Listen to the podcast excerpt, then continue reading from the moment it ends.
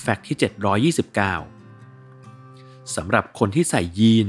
แต่ไม่เคยรู้เรื่องราวความเป็นมาของยีนส์ Random Ad Fact episode นี้จะบอกประวัติศาสตร์ย่นย่อและหมุดหมายสำคัญ ที่จะทำให้คุณมองเครื่องแต่งกายชนิดนี้เปลี่ยนไปตลอดกาลในปี 1853 Levi Strauss ตั้งถิ่นฐานในแถบอเมริกาตะวันตก โดยเขาก่อตั้งบริษัทที่เริ่มแรกเป็นร้านขายของชำสารพัด และนำผ้าที่ผลิตจากเมืองนีม ในประเทศฝรั่งเศส เข้ามาในสหรัฐอเมริกาเป็นครั้งแรก ซึ่งการเข้ามาของผ้าจากเมืองนีมในครั้งนั้น อาจจะยังไม่ได้รับความนิยมมากนัก จนกระทั่งถึงปี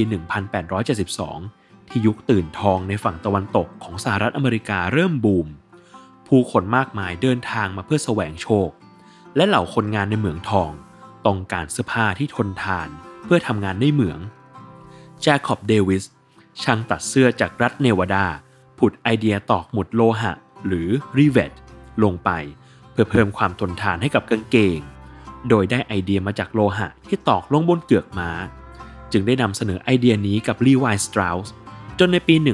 1873 กางเกงตอกหมุดโลหะที่ถูกเรียกว่า Waist Overall ผลิตโดย Levi's ก็ถูกผลิตขึ้น ช่วงแรกกางเกงทำจากผ้า cotton duck หรือผ้าลินิน ที่นำไปทำ canvas จนเมื่อผ้าดังกล่าวขาดตลาด จึงหันไปใช้ผ้าชนิดเดียวกันกับชุดยูนิฟอร์มของกะลาสีจากเมืองเจนัวในอิตาลีมาใช้ โดยผ้าดังกล่าวคือ ผ้าที่มาจากเมืองนีมประเทศฝรั่งเศส จึงสันนิษฐานกันว่ายีนส์แผลงมาจากคำว่าเจนัว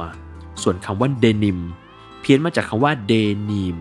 ซึ่งมาจากชนิดของผ้ารูปแบบหนึ่ง จากดินแดนแห่งเมืองน้ำหอมจากประเทศฝรั่งเศส